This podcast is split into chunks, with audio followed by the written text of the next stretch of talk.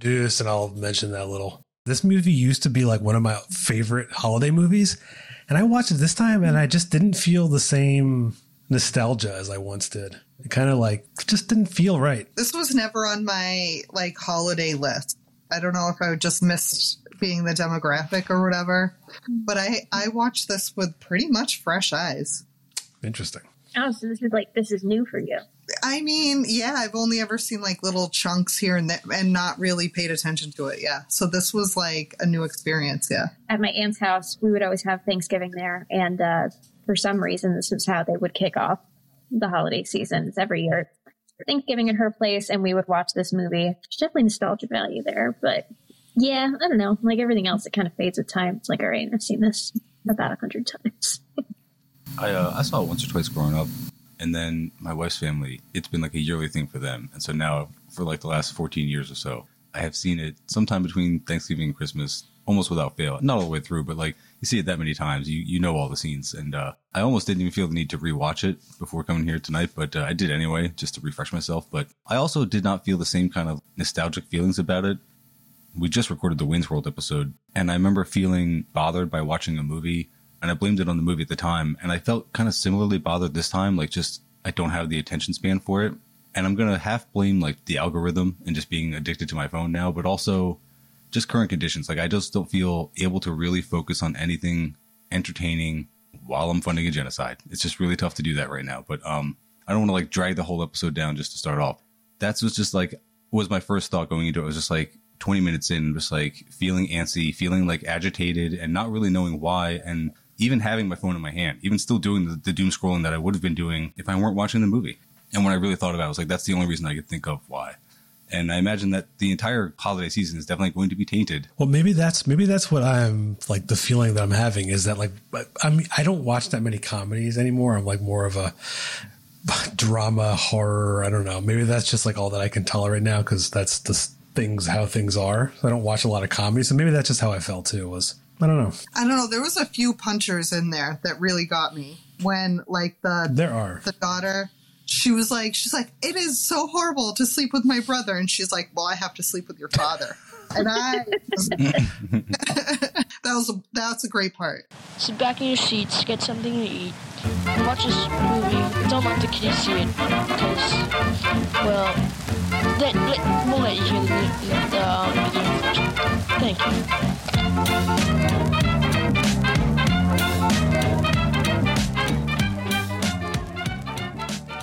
This week on Left of the Projector, we are talking about the 1989 film. For one week, we won't do a 90s film. This week, we have National Lampoon's Christmas Vacation. It's the third in the long running series of National Lampoon movies with Chevy Chase. And with me, I have uh, Lefty Libby, I have Smirk Gently, and Mike hey. from the Turn Leftist podcast. Thank you for coming on. Thanks for having me. Yeah. So, the, the, so let, let, before we get into the the episode and the movie, I just mentioned to you before is what we all think Clark Griswold brought in on an annual basis, and what the bone like the entire premise of this movie is him needing a bonus, expecting a bonus from his company to pay for a pool for his family, and pools aren't cheap. This is 1989 things are a little cheaper. They live in a nice house. Well, he said he need the deposit was seventy five hundred dollars, so it's at least seventy five hundred dollars.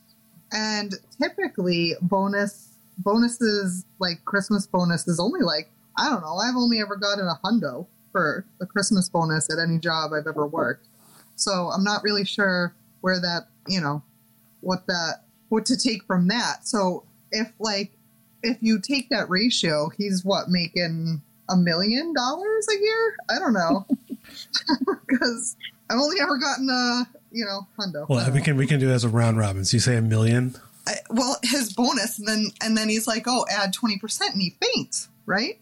So like, if he's making a million, and then this check, he's like, add twenty percent. Why would he faint if he's making a million dollars? Like, I think I think that the amount is unknowable. I don't know. I think so. I, I have somewhat applicable knowledge for this, but my um, my mom actually put in a pool before I was born. Her parents both passed away within like six months of each other, and her mom had, was like she grew up in the depression and their father left them so she had a mon- bunch of money like scrolled away which my mom then like pissed away almost immediately and she spent about total i think 20000 dollars on an in-ground pool and this was right around that time because i was born in 91 so i feel like 1990 1989 like I don't know. That's probably about what the pool would be. I would say 1989 money. He's probably making I don't know, like 100 to like 110, maybe 120. Like I, I think that's because I mean their house is of course.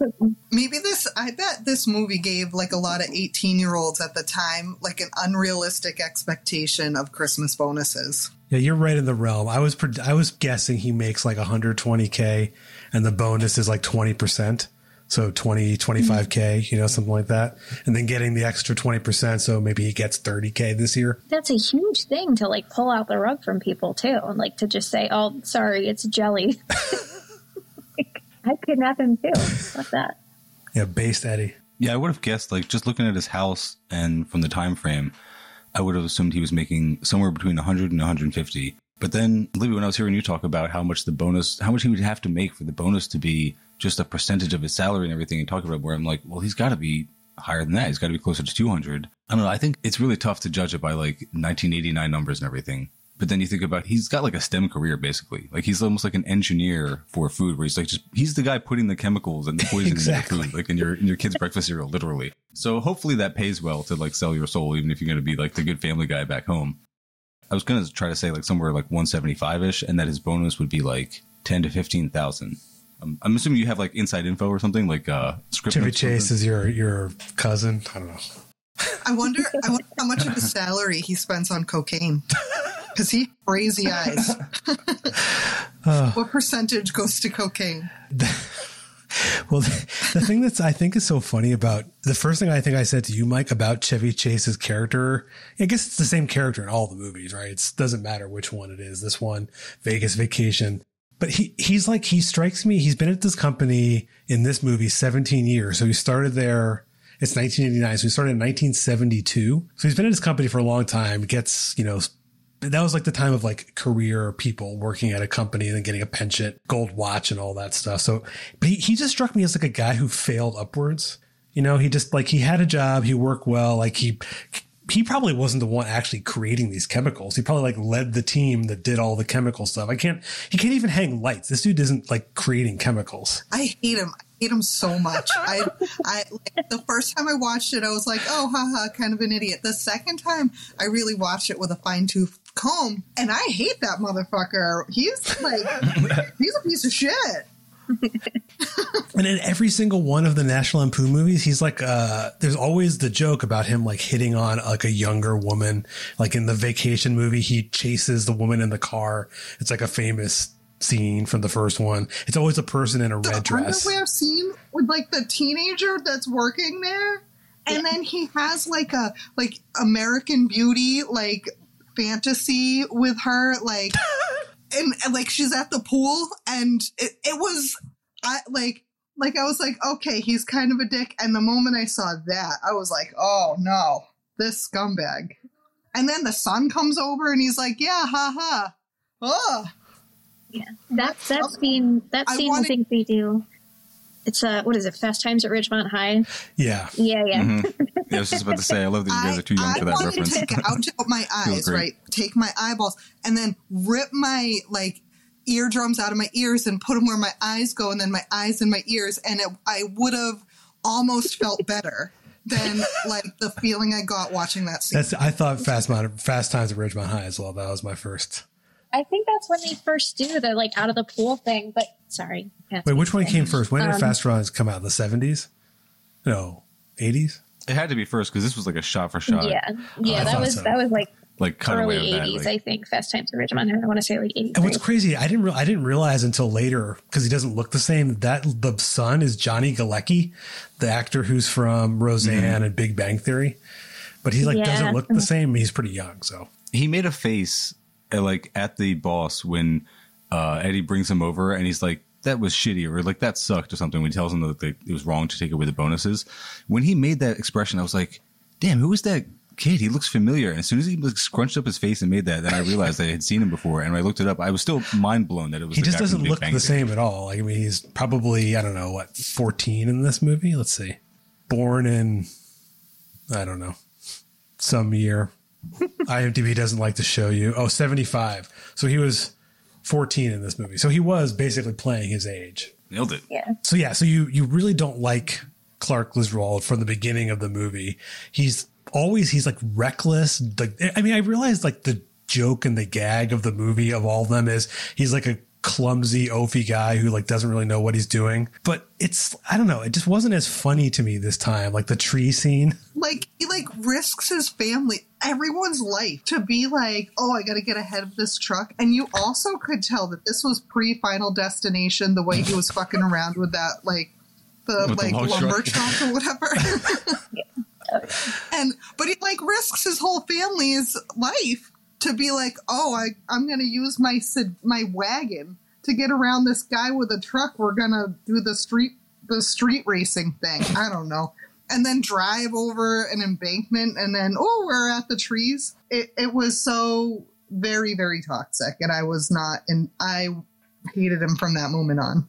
This is massive overcompensation because that, and then the thing with the woman at the store, like his wife is stunning. Like she's she's Yeah. like Mhm. like drop dead gorgeous. And even if she wasn't, it still wouldn't be an excuse. But like, why are you hitting on this random woman in a store? like, have you seen your wife? And she puts up with you? i think the missing component that we're not seeing off camera is the amount of cocaine and drinking that he's doing because that that is what would tie it all together right that would make a lot of things make sense No, I think it's actually like when Evan, you said he's like not likable and you don't like the Chevy Chase character. I mean, I think we've all been saying that. Like, who is likable though? Like, I started to think the only character in this is uh, Beverly D'Angelo's, like the mom. She's the only likable, genuinely like good-hearted person that you don't despise for some reason. Like even the neighbors who are just like hoity-toity, just like I- oh, I got some neighbor I shit. love the neighbors. I I am Uh-oh. Elaine Bennett. The yuppie- the I would have yuppies? been. I would have like that would be me if I was in that movie. Although I wouldn't have like sucker punched my husband,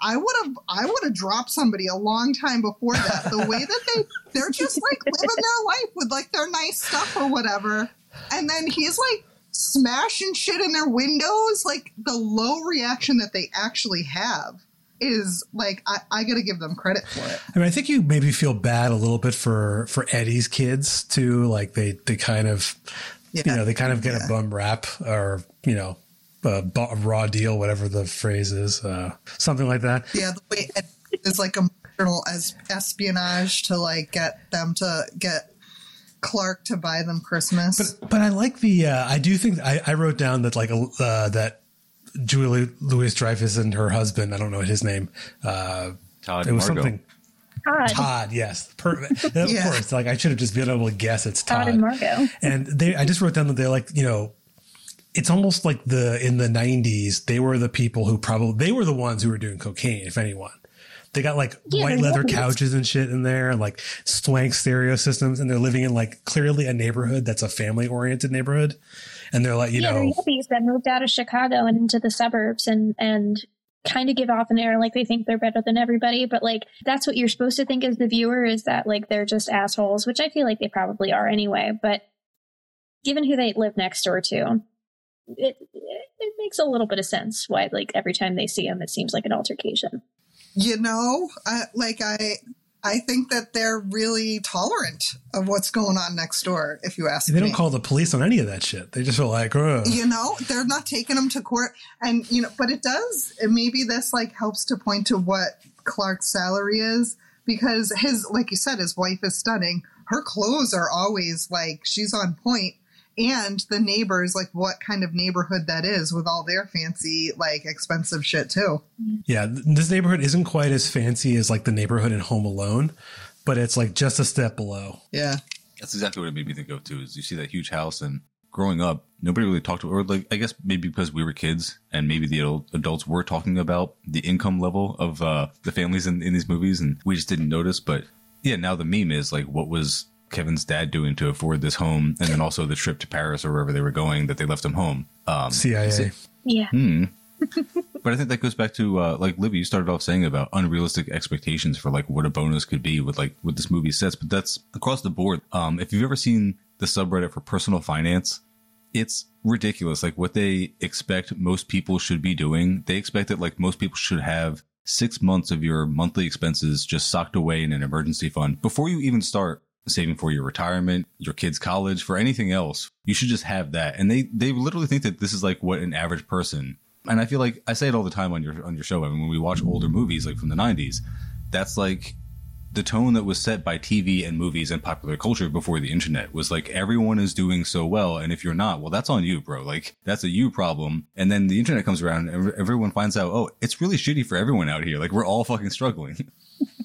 Yeah. Yeah, yeah, that's a good point. Yeah, because you think about like Home Alone. I mean, that came out I think in the late '80s or maybe right before this or right after 1990. You just sort of saw that, and you expected that that's what like most people were living like. Maybe you yourself weren't watching it, but like that's how you then were like, oh shit, is everyone living in like this ridiculous, you know, uh, place. And it, it's always like a thing about movies, though, especially in the 80s and 90s, is they have to set the bar, like everyone being like somewhat rich to make the movie go through, you know, like no one wants to watch a bunch of, you know, people just I don't know. Oh, they get they got to have some pores in there. So like the like cousin Eddie or whatever, he had to be in there for some kind of comedic relief and some I don't know way to have that re- relate in a way. I don't know. I mean, maybe so. Speaking of despisable people, like he's pretty despicable. Um, like Eddie's wife, I don't remember her name, but she doesn't really talk much. Movie probably doesn't pass the uh, Bechdel test. Now that I'm thinking of Catherine. that, but oh, um, definitely does not pass the Bechdel test. Well, No. There's a But couple scenes where the people are arguing. I don't know if that counts. Oh yeah, I mean, there's But the it's older like women, women. too. Like, like women when men aren't around. What do how are, do the women react? Yeah. I don't think any of the don't think National Lampoon movies. I don't think the people who wrote for the National Lampoon ever like ever talked to a woman, let alone like could write about them. At least kindly. Isn't that like John Hughes? Didn't he create the National Lampoon? He did. Yeah, you can tell because it takes place in Illinois. Yeah, and it has and it's lots of like misogynistic crap because he's kind of a shit who made some good movies. I, I noticed a couple little things though about the time. Did you notice the Cabbage Patch dolls in Walmart? And did you notice the dog food? The giant bag of dog food was ten bucks. Oh, I didn't notice the ten buck sign, but damn. Oh, I was like, well, eh, but the Cabbage Patch doll was like thirty one fifty or something like that. that seems high. I remember. I remember that was the year begging for Cabbage Patch dolls. I don't think I ever had a Cabbage Patch. I had some cards, like the Cabbage Patch cards. I Oh. think. I I guess I was a lucky little girl and I got my Cabbage Patch doll. What was it? Oh, I know what I was going to mention. The other thing that I thought was interesting, and it was like this like very nostalgic thing when Clark is like trapped in the attic and he's watching the old reels from when he was a kid from the 50s. I was trying to like get a sense of, you know, it seemed like his parents, I wouldn't say they were like rich, but they clearly have like a house and the whole thing. So like the whole movie is depicting this sort of like this is like the typical American dream, you know, your dad grew up in the 50s post war and got a job, had a house. His kids had a nice house and just kind of like grew into this thing and then his kids are fucked. Clark's dad was really like supportive and like loving. Like he like hugged him and stuff. I mean, he was like, "Yeah, if you need me, I'm going to be taking a nap. I'm not going to help you." But like, but otherwise, he was, you know, I I and the mom, she was didn't have much screen time, but they seemed like they had a good relationship. It's true. Yeah. Well, I think I think them being decently well off, not rich by any means, but well off enough to have like a stable housing and and job and everything definitely plays into that. It's a lot easier to have a healthy family dynamic when there's not that uh constant threat of poverty, I guess. But I think the whole movie is him just trying to I mean it's really just him trying to recapture what it was, what he remembers as a kid, you know, the whole holiday thing. Like his job is nonsense. He makes like non-nutritional varnish for cornflakes and uh his boss doesn't know his name. There's like 15 executives that also don't know his name and don't hear anything he says. So he expects to be able to he builds up this holiday in his head as this like one time of year to kind of cram all of these like wonderful memories like what he sees on those reels that he's watching in the attic into because he he doesn't really have much time for his family probably outside of that And of course, it can never live up to those expectations. I feel like that's just the theme of all the vacation movies.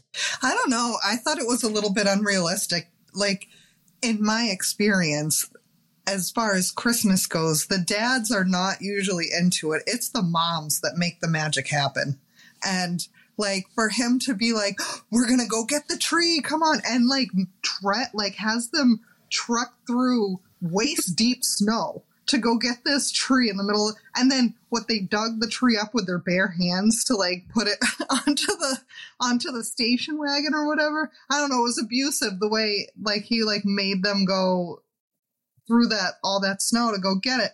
But like usually it's the mom's like okay we're gonna go and get the tree. She goes does the shopping she does the wrapping she does the you know and at, at least in a typical sort of sense i i know that that's not can't generalize all the way but certainly at that time the dads that was like a i've never touched a diaper time you know? The dads weren't actively involved in that you know Well, I think he does like stereotypically dad stuff, like the tree, because it's something about the nature aspect of it, and ideally having a, a saw or something or an axe, and then the something, and then um and then doing the lights outside. But most of the rest of it, I think, is the wife because she's the one like. You, most of the time you see her in the rest of the movie, she's like in the kitchen and like trying to hide and smoke at the same time while cooking for all of these people. So she's just, I mean, she's supporting him through it, but I like it's his wish and she's trying to make him see that it's just not realistic what he wants. But I, I think she's she's doing a lot of the heavy lifting too. Can I can I throw a, something I noticed? This is the first time I've ever noticed. I don't know how I even did. Is when they're before Christmas starts, they're lying in bed talking about how it's like his dream to have this Christmas. they have the director on the on the uh, people magazine Did you see who the cover was on it? isn't that the director of the movie No, it was the guy from Wolf of Wall Street. oh Yeah. It said Wolf of Wall Street, and it was the dude who like who like stole all the money, who like created the fictitious company, which I thought was very funny because, I mean, granted that just may just have been the people that was out when they were filming it, but just like the idea of this like fake economy that just is built on just you know air. And it just, you know, mm-hmm. his career at this company making like chemicals. What the hell are they even doing at this company? Like they have all these executives. He thinks he's like a big shot there, and he's like he's an absolute nothing yeah actually may not mean mean much. so, might be so stretching. the, the boss guy right the way maybe i'm jumping too far ahead about like the the way that like okay so they kidnap is he is he the ceo i don't know but they kidnap the head guy that he's in charge of the christmas bonuses or whatever and then he's they're all like yeah that's really fucked up. And the wife is like yeah that's fucked up. And the swat team comes in and the people like the police are like yeah that was fucked up. And he's like oh okay. You know what? Yeah. On second thought i'll give everyone a bonus. Like i believed it's more believable that when he was going down the hill on the sled and he made like a 90 degree turn on the road and then another 90 degree turn to get off the road that was much more believable than having a ceo be like convinced to do the right thing the kind thing on christmas like come on what it was a very doing? like Scrooge kind of thing. Like, oh, you know, I realize the error of my ways. And that's actually Brian Doyle Murray. That's Eddie Murray's, uh, not, not Eddie Murray. Um, Bill Murray? Bill he's Murray. Bill Murray's uh, brother. Oh, okay. He does Yeah. kind of look like him a little bit.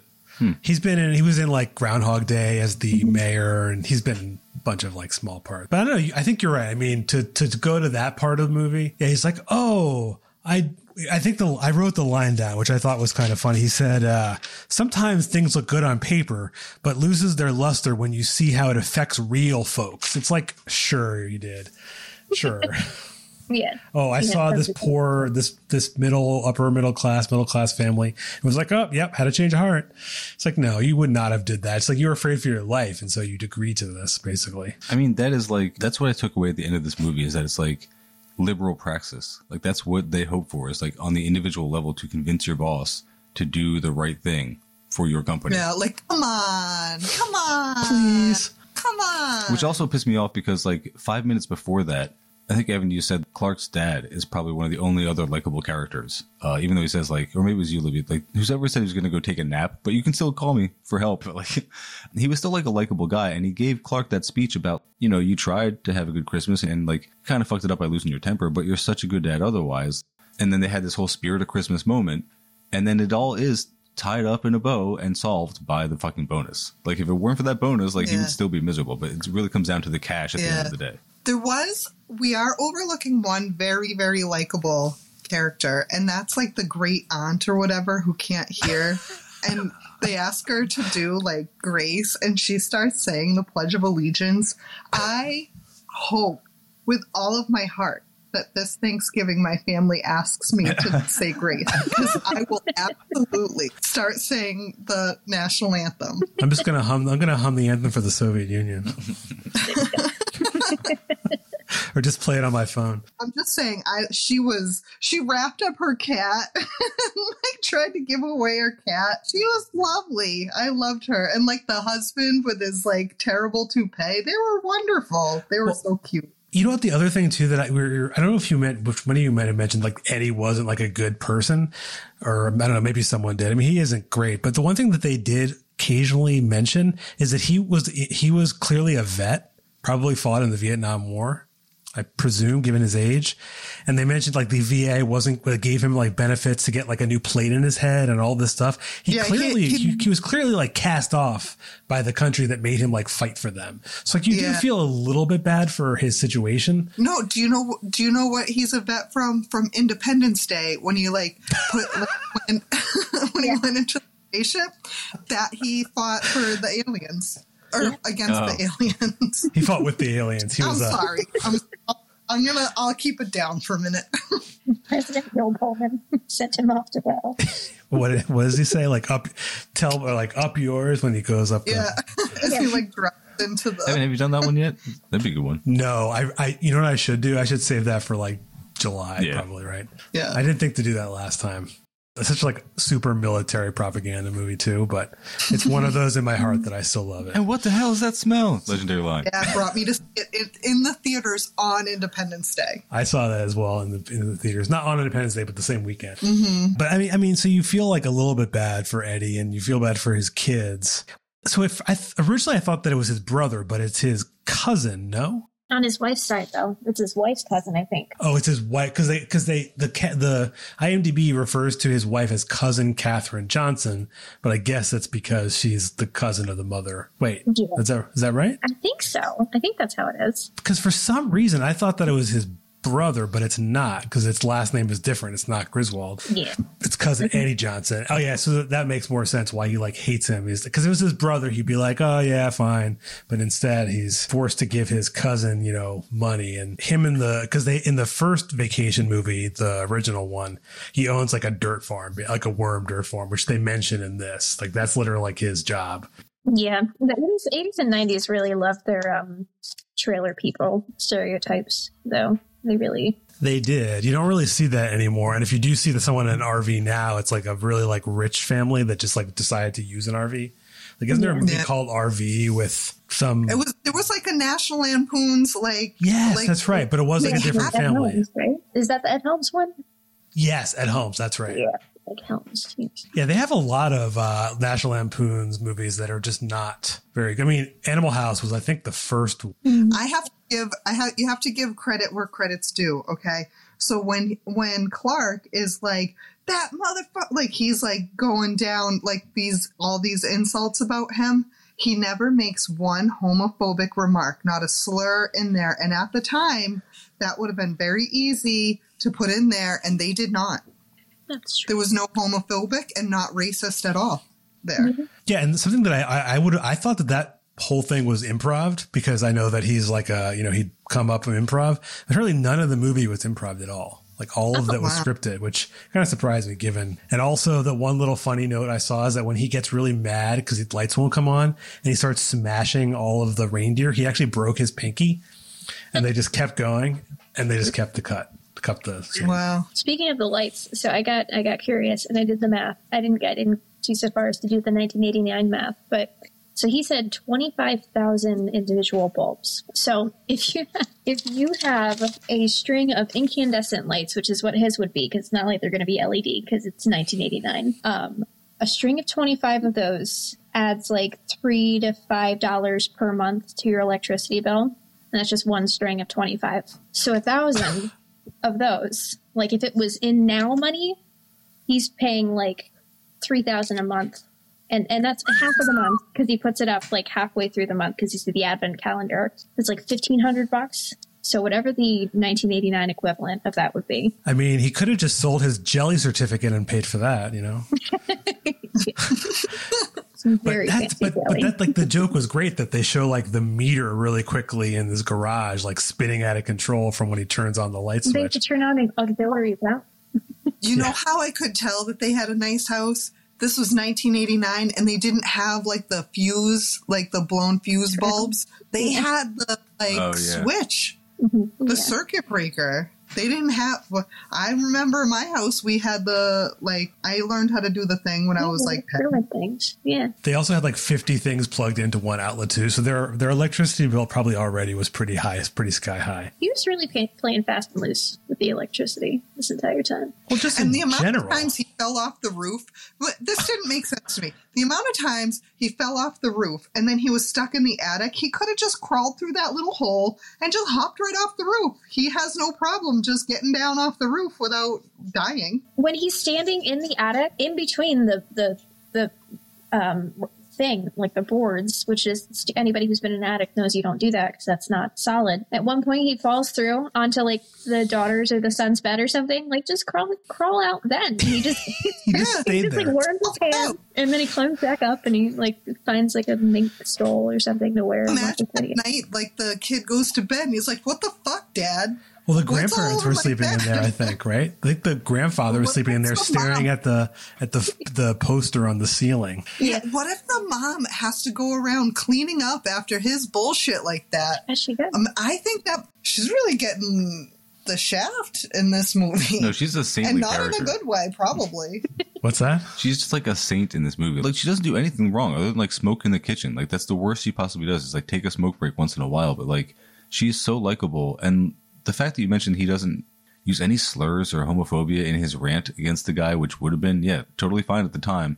I guess because it's supposed to be like a still family friendly movie, and I guess as edgy as it can be at times, like when he's like hitting on the the cashier. Um, yeah, oogling at a teenager. yeah.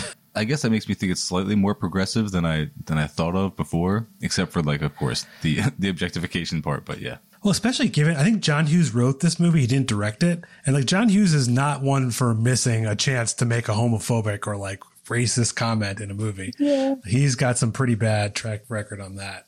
Sixteen Candles. Uh, We got to give him some credit for this. Although, like, it, it's giving credit for the uh, bare minimum, but but here we are.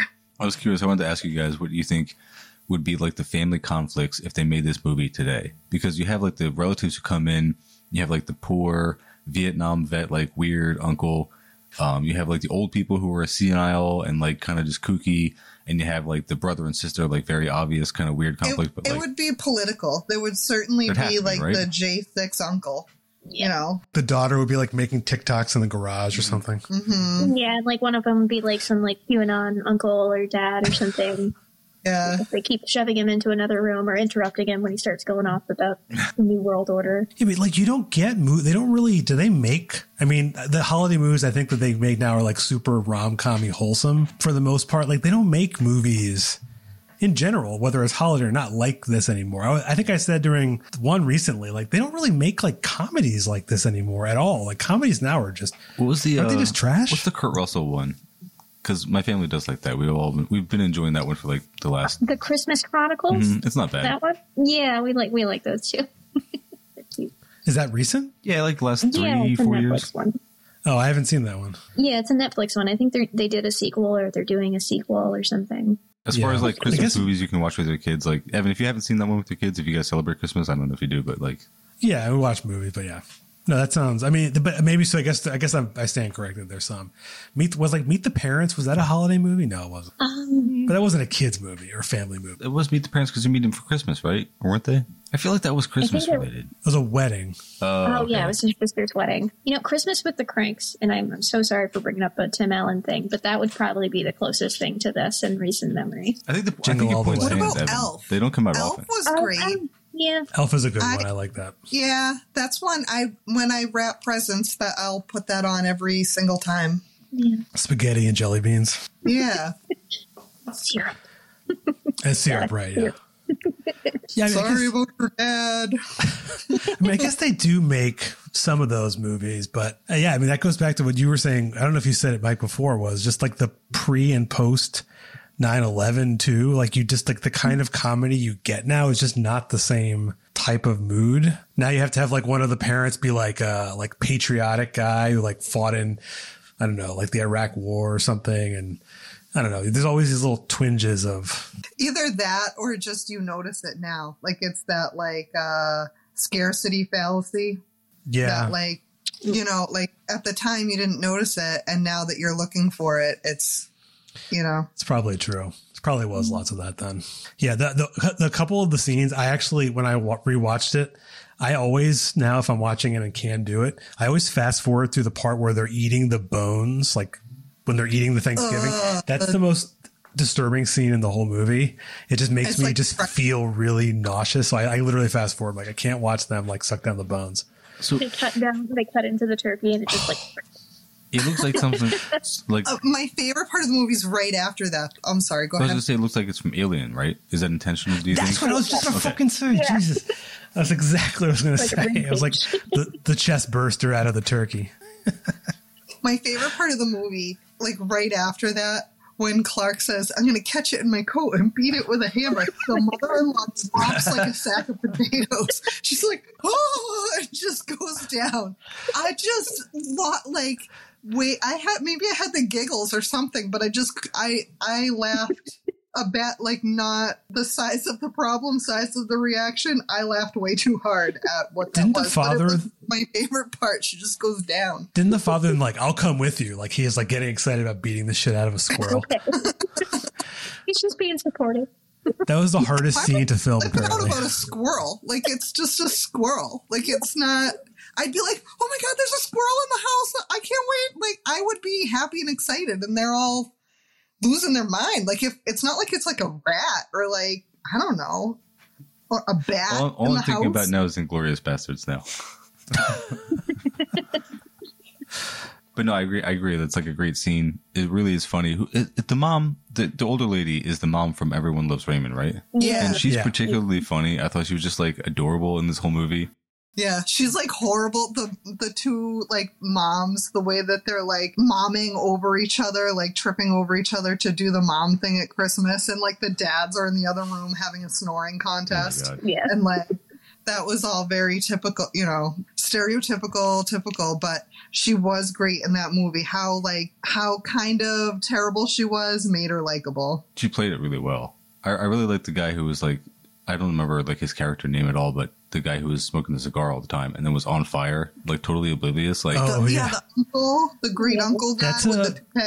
That guy's like a pretty old, like he's, I think he's been like nominated for Oscars way back when. His name is William Hickey. He was actually in, um, I can't think of the big movie he was in at the moment, but I think his, i knew i before and other stuff yeah, you've definitely seen him. He was, um, uh, he was like one of the main characters in the movie, The Jerky Boys. If anyone's actually seen that, no one's probably seen it. That's not what you should know him I, from. I I know what you're talking about, out. and I wanted to see that movie, but I wasn't allowed to. And then by the time I was allowed to, I didn't care about it anymore. But I bet it did not hold. It did not hold the test of time. Oh, there's no way. He, he, he was he was he was in a, uh movie with Jack Nicholson and Kathleen Turner in the 80s called Prizzi's Honor, which I have not seen, and that was what he was nominated for the best supporting actor. But yeah, his character was really funny. Like you knew that he was going to be the one that would get just like the flaming shit from the sewer just drenched on him. And then he lights the Christmas tree on fire. And when he's when, and when Clark Clark is horrified and he's like, "Well, at least you put it out of its misery." he just does not give a shit. Does not care. I had a tree that bad once that it was there was an inch and a half thick of needles on my floor, and that was the year I decided never again. And so I've had a fake Christmas tree ever since then. I'm not going back. It's just I just have a terrible fake Christmas tree, and I don't I don't care anymore. And Yeah. I just didn't water it. I don't know. I had to. I was busy. Once you get one of those trees you get one of those trees in your house and you're finding pine needles for the next like three years. Like they just never go. Yeah. And if you have like the forced air heat, like the floor grates, I actually saw pine needles come up out the first time like the heat turned on the No. following No. year. Like you think you get it all and it's still there. Like, Easter grass, like it, it doesn't matter. It'll be like September, and you'll find Easter grass stuck to the bottom of your boat. Like it, it's there forever. Inescapable. Yeah. It, these are the holiday glitters. Well, and, and also in thinking about the ending, like the the boss capitalist CEO guy just being like, "Oh, I feel bad about all this. I'm going to do this now." Like in reality, now he would just fire. He would still fire him, and he would just like then probably like cut like eliminate 20% of his company's workforce and be like, now I get a bonus. You know, that this, th- that was where, I mean, you were saying before, Mike, how it's like the, like the liberal, you know, this is like the bare minimum thing that we should do. Please, please, please. The other thing I was thinking of is that they were talking about how they were reliant upon their Christmas bonus every year. That wouldn't really have to be the case if they were actually paid decently as their regular wage. And then you don't have to rely on a bonus. Like you just can live the whole year. That also, normally. I mean, seems like poor planning for the salary they're making. I do have to say, his office was really neat. I don't. Did you like notice his office? It was really neat. It had like big pears in it and like candy. It, it was cool. I wanted to like see that like weird stuff, and wait, I wanted to know more. the- like the boardroom office. No, his like actual office. Oh, they showed like his like actual office. I, I like the scene in the boardroom office where he like can't be bothered to talk to Clark and he's like, get me someone on the phone and then get me someone while I'm waiting for this person. that, that felt like very much like some like shitty thing that some boss would do because like he just has like a You know who he reminded me of? You know the dad in Clueless. He's like, "Get out of my chair!" And like Yeah. Brittany Murphy's character like hops over. Like he that they they are.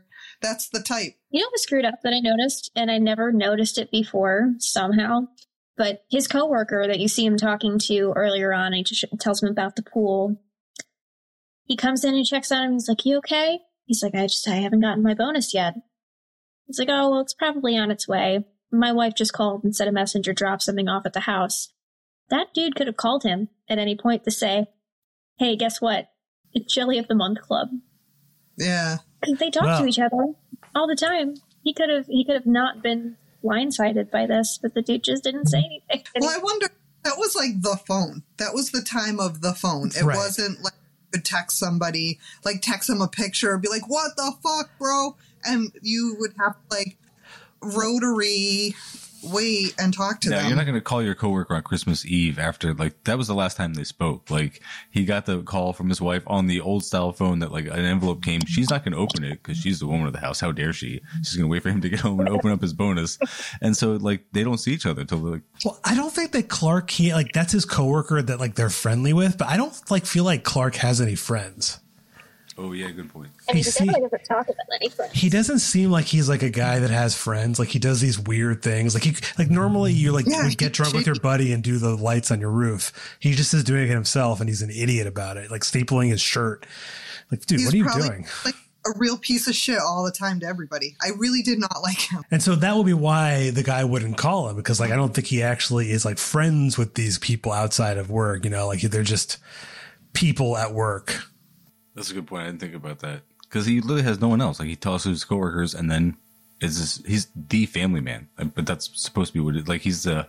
I remember. Okay, so growing up, I'm not going to say who, in case anyone involved listens to this, but like someone that I know called someone else that I know the Griswolds, but as an insult because they were like trying very hard to do like the white picket fence thing, and then like it was very obviously like not working. And so this person like just called them the Griswolds, like because they were just like being try hard about it. Mm-hmm. And so that's kind of the impression I have of just like Clark in general. He's just like so fucking try hard and it doesn't pan out for him, which is like it's the whole gimmick of these movies, right? Like The Europe, I mean, eh, the first one, the original where they're going to movie, Moby, Movie World, whatever it's called. But the second one, like especially in Europe, I don't know if either any of you have seen the Europe one. I watched it at camp, which was wildly inappropriate because it was had like a bunch of nudity in it too, and like they're showing this to like eleven and twelve year old kids. So beyond weird. But like in that movie, the plot is that like he makes like a sex tape with his wife and it gets stolen.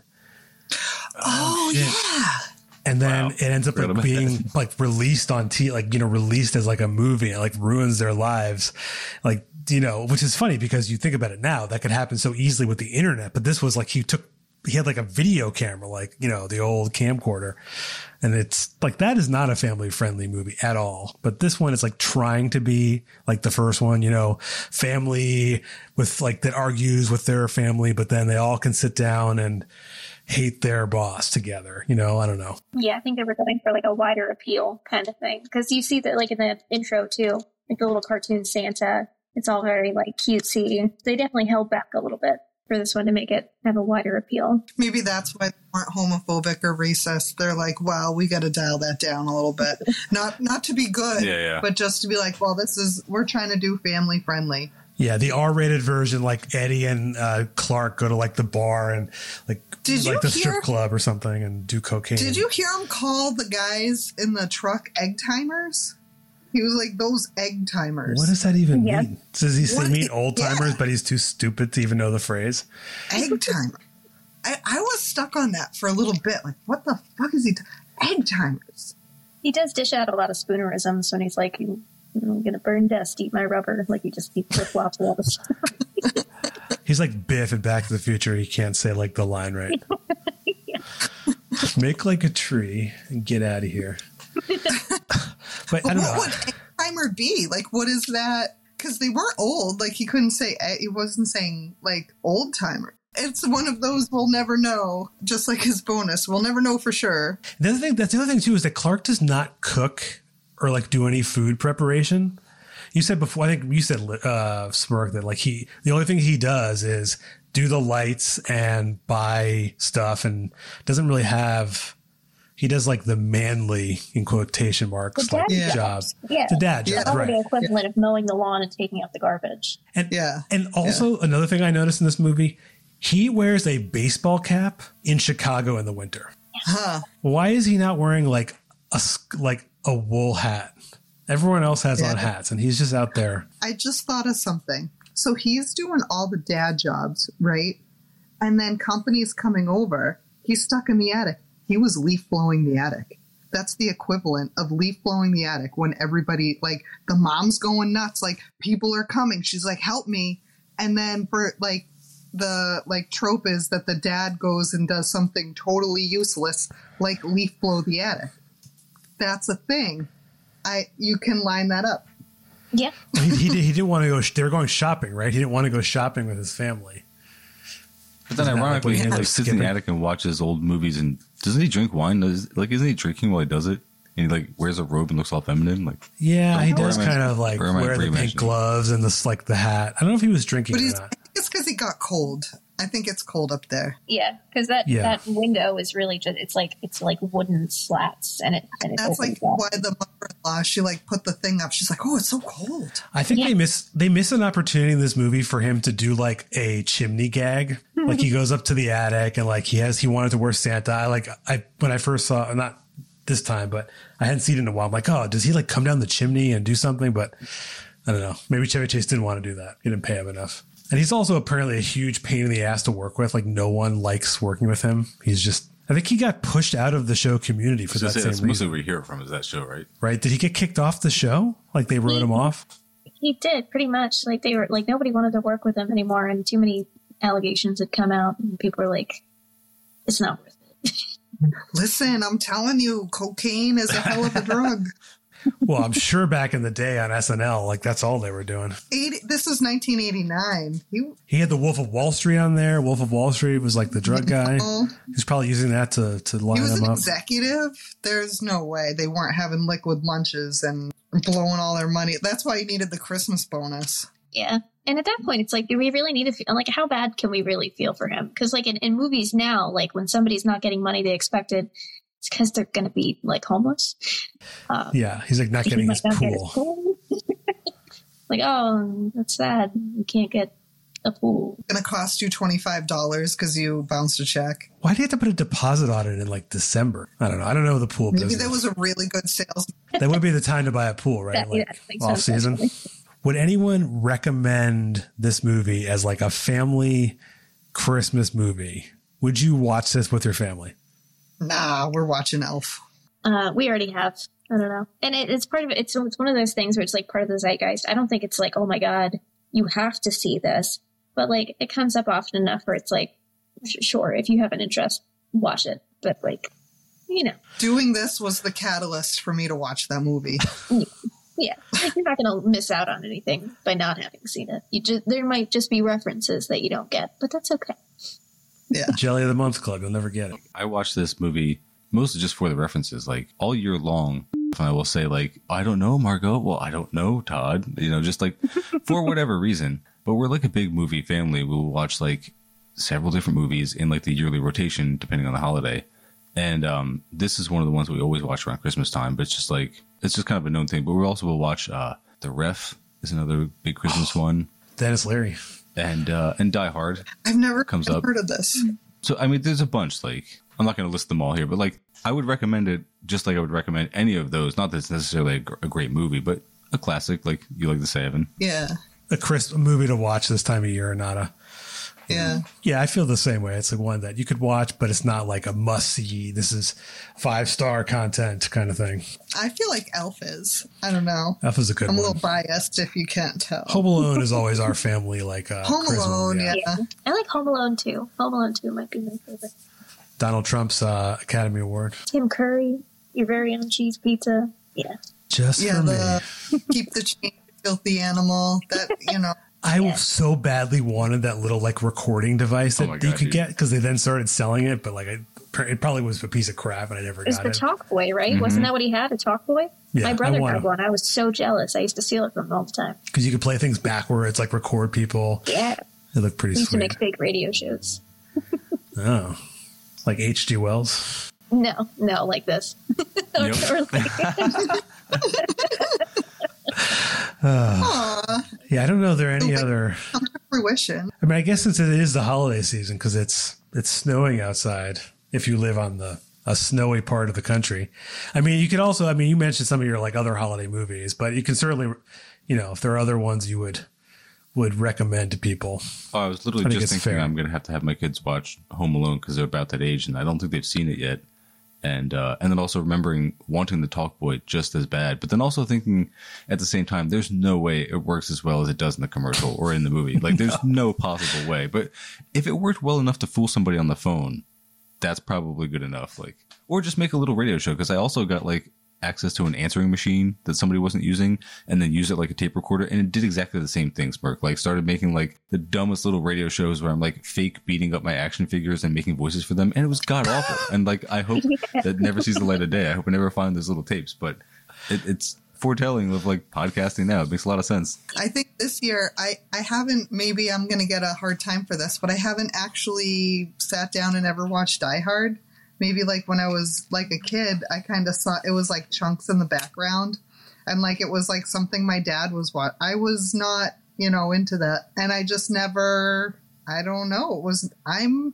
I think that I have not seen too many movies that maybe should have, but I, I'm going to watch that this year and decide because people argue if that's a Christmas movie or not. It's kind of like the the argument I feel like is kind of I don't know. Am I going to get uh, Reddit commenters being like, "Oh, it's obviously this one"? I don't know. It's like it's kind of like a stupid argument, but i felt like it All was of tongue the- in like it's part of the fun pineapple on the pizza argument. yeah, yeah. Well, and also like the second Die Hard actually does take place on Christmas, also. So I mean, Wait, that's there's two. Die Hards there's five. Die Hards. There's five Die Hards. Oh my god! Actually, the third one, surprisingly, is actually pretty fun. It's him and Samuel L. Jackson, and it takes place in New York. Yeah, that one is that one is you know as far as like a fun action movie goes. You know, I mean, for me, usually the ones that I will tell as recommendations are like Nightmare Before Christmas is a solid, a solid Yeah. movie. Edward Scissorhands, if you like.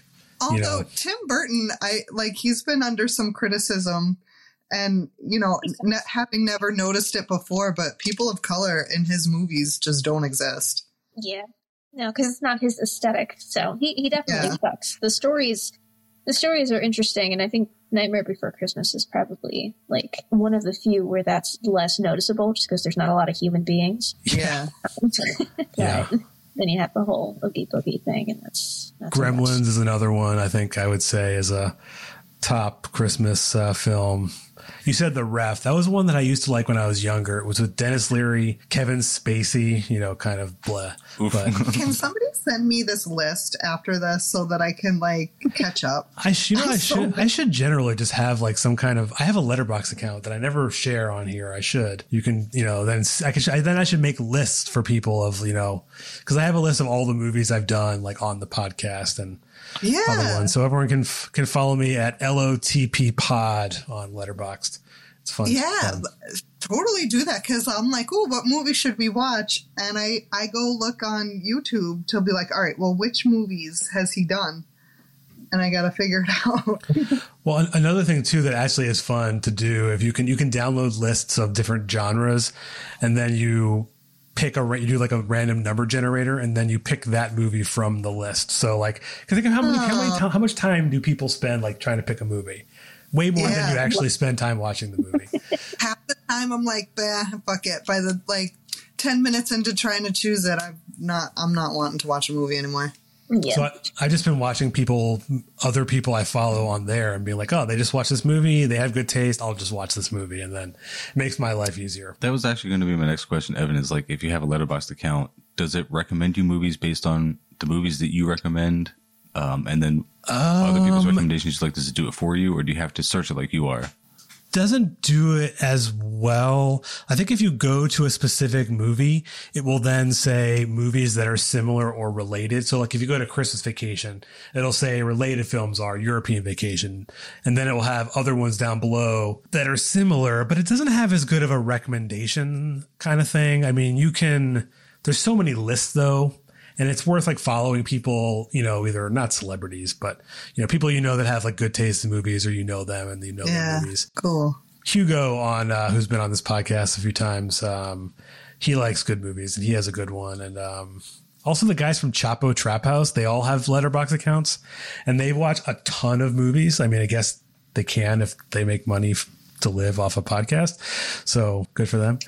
But they all they have they like watch good movies too. So they're good accounts to follow on Letterboxd. It's making me want to make a letterboxd account, and I'm thinking of it more more now because like I just mostly will go on my phone. Like I hardly ever put on the TV voluntarily, so it's really just like my mother-in-law, ironically, who is like putting on a lot of like Christmas movies around this time of year, and she will put on the Ref and Die Hard, and like I'm realizing now how good of taste in movies she has. I am think I'm going to force a letterboxd account on her. So it's wor- it's worth it. I mean, so basically, like, it, I mean, it's no different than anyone. You can like, you can rate your movies. You can also just create a list of like watch, you know, watch. You see a movie like, oh crap, I haven't seen The Craft, and you can just add it to your watch list or something. So it's nice just for, yeah, I guess it's just another app or whatever to have and to like go through, but. It may save me time when I want to like watch a movie, just like picking one on there. Can't wait. I'll click that link. Yeah, I don't know why I don't ever mentioned it until now because I've had it for I don't know. I'm not good about rec- always reviewing the movie, but I'll at least give it a rating. I remember you mentioning Letterboxd a few times. The only sucky thing, I think it was just it was actually an independent site that some guy created like five six years ago as an alternative to IMDb where people could actually write reviews, and it wasn't there. And then it was just bought by some like multi conglomerate, which sucks, but it's kind of what happens to everything gets ruined. It's the circle of life. I feel like it should probably be part of your like podcast notes or uh, show notes, Evan. Gotta be part I don't know. I, I never put it in there. It's it's I don't know. Do people even look at show notes? I don't know. I do. God, I hope so. Do something I need. Like if they're like, "Hey, I got a link for this," I'll go look for it. I guess that's true. That's true. Yeah, I mean, when I do episodes, sometimes I'll like link articles that I've referenced in it just because someone wants to go look it up. They can, but I don't put the letterboxd in there. I'm gonna have to go back and edit like 85 episode show notes to put in letterboxd. Or no, I'm just gonna do the future ones. Yeah. So I think we have one thumbs down, two thumbs down from Libby, and then For- two- for, for this, this for this movie? movie. For I would give one thumb up and one thumb down. Okay. And because Clark is, uh, he's thumbs down. But the great aunt, I love her. She's very redeemable. And the white, you know, the mom. It's a mixed bag, I'll say. Yeah, but again, it's uh, it's one of those Christmas movies that if you haven't seen it, I think it's worth just throwing it on while you're drinking eggnog Yeah. or something and put it on the background. Oh, there you go. And um, Mike, I've you've people you've been on the show before, but do you have any uh, new new stuff coming on your podcast? Uh, no, just continuing with our our series on the five heads of Marxism. We did a Marx episode. We're going to have an Engels episode at some point soon. Um, but I also wanted to ask kind of a meta question since uh, Evan, you were talking about your uh, Letterboxd account. I would kind of like to get people's opinions because I'm most definitely going to publish this on my feed as well. Like, see if people like the uh, background music or not. Because uh, I keep Oh, saying yeah, how much we've been this, yeah. influenced by the Bring Out Your Dead podcast. These young guys who just came up out of nowhere and started making a podcast that we all really love. Like, we've really just been enamored with it. And they have a very different style, so much so that, like, they influenced us to start putting more effort into our production and putting some background music and sound effects even and also discord which i record on got the gave us the ability to have like a soundboard and just like act like a bunch of fucking shock jock djs now and we've definitely been taking advantage of it but i would like to get people's opinions of whether they enjoy that or not because for some reason like i get like a like a few listeners like a couple hundred every time i put an episode but like no feedback. Like no one says anything. They just like positive, negative. They just they just leave us alone. I'm like, I guess that's good. I guess no news is good news. But like, I don't know. Just tell me if the if the music is good. I really liked it. I thought it was really well done. But I feel like more people should probably let you know if they like it, so that you decide to keep it. But it's weird. I feel like if people like something, they're not likely to reach out. But if they don't likely it, they're they're definitely going to let you know. I existed in the background all the time, so like I, that fills that void for me. But I don't really want to do this, but I could. I could create an episode that's with music and then one without. It'd be very easy just to render both ones. But then the one that's without music, the one that seems to be less popular, you're gonna have to like go on Patreon or something to get it. I don't know. I, I mean, I hate, I don't want to do that. I don't want to like make it be like paywall to get the version. I just thought I thought it couldn't hurt to ask. So you can go on Instagram at Left the Projector Pod and send me a message. No, the thing is, they they sound like they're actually loyal listeners who just like have some what they consider constructive criticism, which like I would like to have, and I've gotten that in the past. Like I definitely. So this is not the first time that I put music into an episode. I did this before when we had like an episode where we did like an RPG or a tabletop game, but then it ended up being like way too loud, and then it was just like an accident in the post production, and then we corrected it after like a couple hours. Like it was it was a couple clicks, but like I could see like why people would just not like it in general. But I just Evan, I thought it was really good. I thought the levels were fine. As a podcast guy, as a post production Yeah. guy, thought it was great. That, that was my plug. It's just like, please let me know if you, you guys like me. Do you guys like me online? Am I doing good, guys? Like, I need dopamine. Give me validation. well, even honestly, I mean, I, as crazy as this sounds, like if you even send me like bad feedback, I want to know because there could be something that I never thought was like an issue or like that people just are afraid to say something about. But you're right. People It's only like leave good feedback. Stop saying fuck.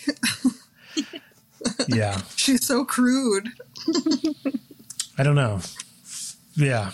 I mean, no one, I mean, I'll even ask people like who are like just people I know, you know, that are supporters, like, oh, like, what do you think I can change? And most people are still like, "Mm, it's all fine. I'm like, well, you can tell me if it's something bad, you know, like Jolly Leftist. I'll, I'll ask her sometimes and she'll like give me like the brutal answer, be like, you actually really screwed up this one part of this one episode. I'm like, fuck, you're right, I did. And then, you know, I'll think about it or like something I said.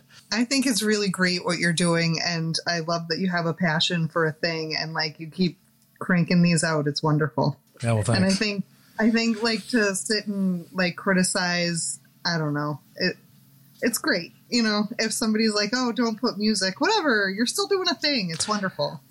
Yeah, well, thank you. Mike, Turn Leftist podcast, Libby, and Smirk Gently. Thank you for talking on this Christmas season day. We're in the season. we're firmly Well, you can pull out your holidays around advent- here. Yeah, you can pull your advent calendar out and, and flick out the whatever day it is. Is that is that how what it's called? Advent calendar? Mm-hmm. Yeah, I don't celebrate Christmas, so I don't know.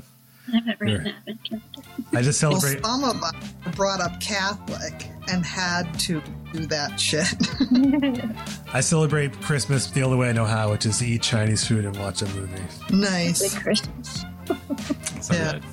Yes, yes. Well, thank you all for uh, coming on. It's been fun. Thank you. Thank you so much. I really enjoy coming on this. I appreciate that I get to do this. Thank you. Of course. Yeah, thank you, man. Yeah. And uh, you can go online and send me hate mail at leftoftheprojector at gmail.com. and uh, don't send Mike hate mail at, I guess, turnleftist at gmail.com. I don't know. Send, go ahead, send it there. Send it there. Send us, send us both. I, I want to wake up to an email of you saying something rude to me. I, I I'm gonna regret this. But Your stupid music. Uh, Yeah. but yeah, you can uh, follow Left of the Projector on the internet, and we'll catch you next time.